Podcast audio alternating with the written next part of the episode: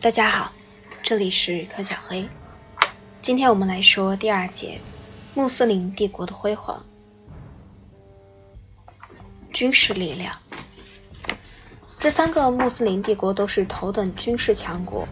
关于这一点，在法国国王弗朗西斯一世一五二五年十二月发给奥斯曼帝国苏丹苏莱曼一世的呼吁书中，可以找到有力的证明。这份呼吁书的内容是请求土耳其人进攻哈布斯堡王朝的首领神圣罗马帝国皇帝查理五世。苏莱曼于1526年作出响应，渡过多瑙河，侵入匈牙利，从而减轻了弗朗西斯所受到的压力。这仅仅是土耳其人多次远征中的一次。这些远征不仅援助了法国，和顺便为土耳其人提供了更多的领土和战利品，而且还援救了路德教异教徒。因为土耳其人的远征使哈布斯堡皇室的注意力从德意志转移到受威胁的多瑙河边界区，穆斯林的军事力量既然大大有助于正处在关键性的形成阶段的新教事业，确实有悖常理。穆斯林军队在火炮装备方面拖长落后于欧洲军队，他们靠欧洲人供给最先进的武器和最富有经验的炮手。不过，这种差异仅仅是程度上的。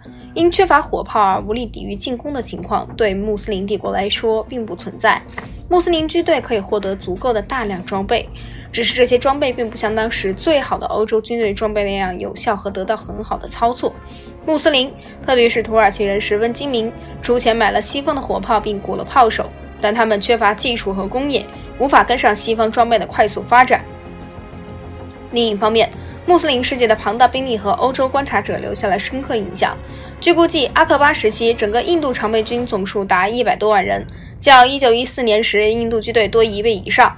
这些庞大军队在朱穆斯林帝国臻于鼎盛之时，都纪律严明，训练有素。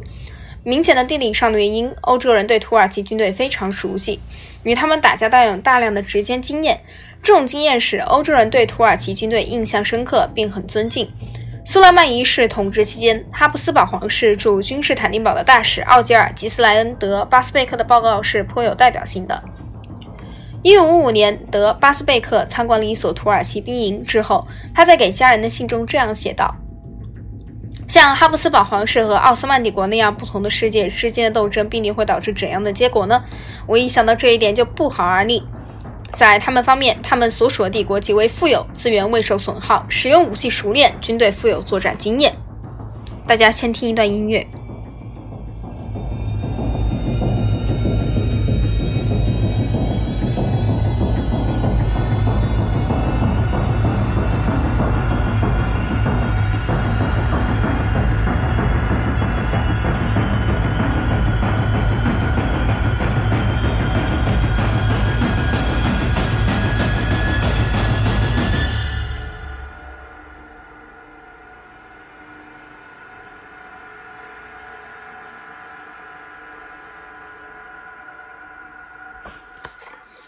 刚刚说到哪了呢？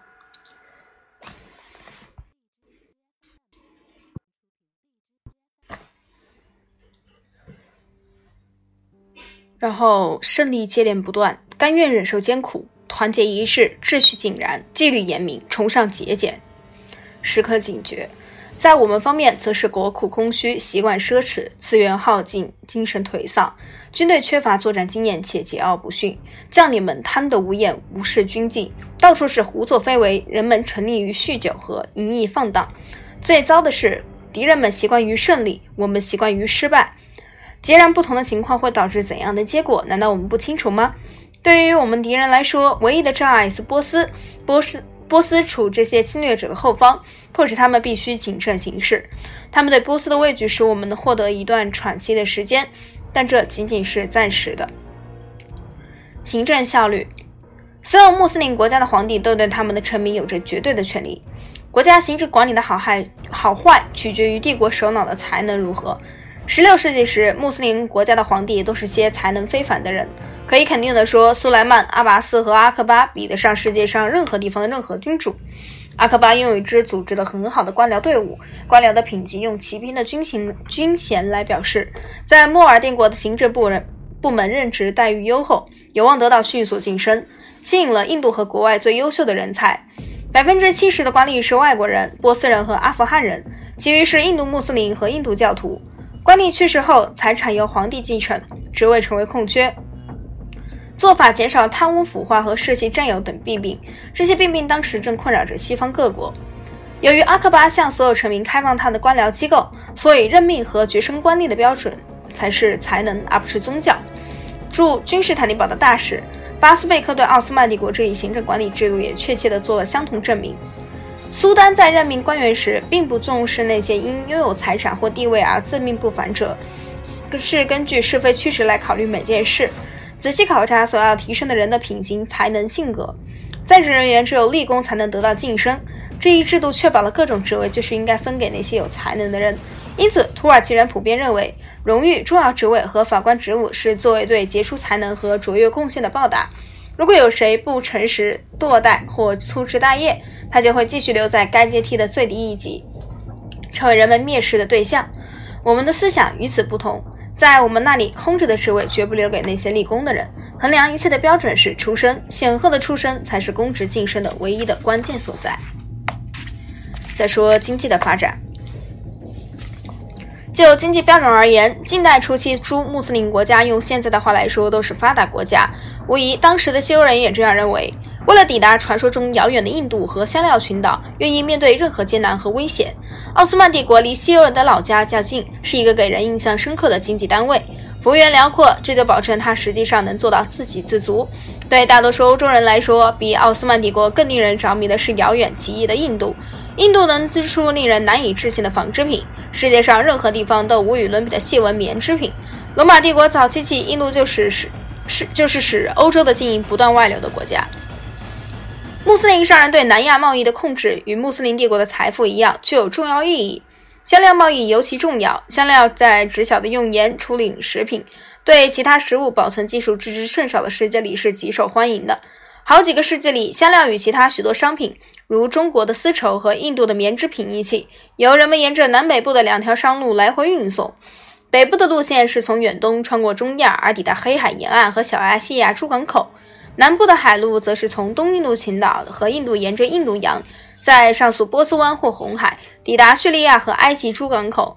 蒙古帝国崩溃，中亚局面变得非非常混乱。一三四零年以后，北部的商路实际上已被关闭。此后，大部分商品都汇集到此前受控于穆斯林商人的南部的海路，沿海路运往各地。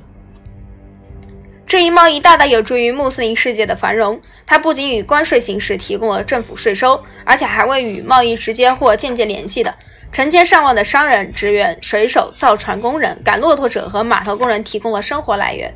印度商品卖给亚历山大的意大利中间人时，涨价幅度已达百分之二千以上。这一事实可以说明牟利的程度。不好意思，猫在叫。葡萄牙人于1498年闯入印度洋，迅即控制了这一。可获后业贸易大部分，但是他们能做到这一点，并非因为他们的商品优良或者经商手段高明，而是由于他们的海船和枪炮占有优势。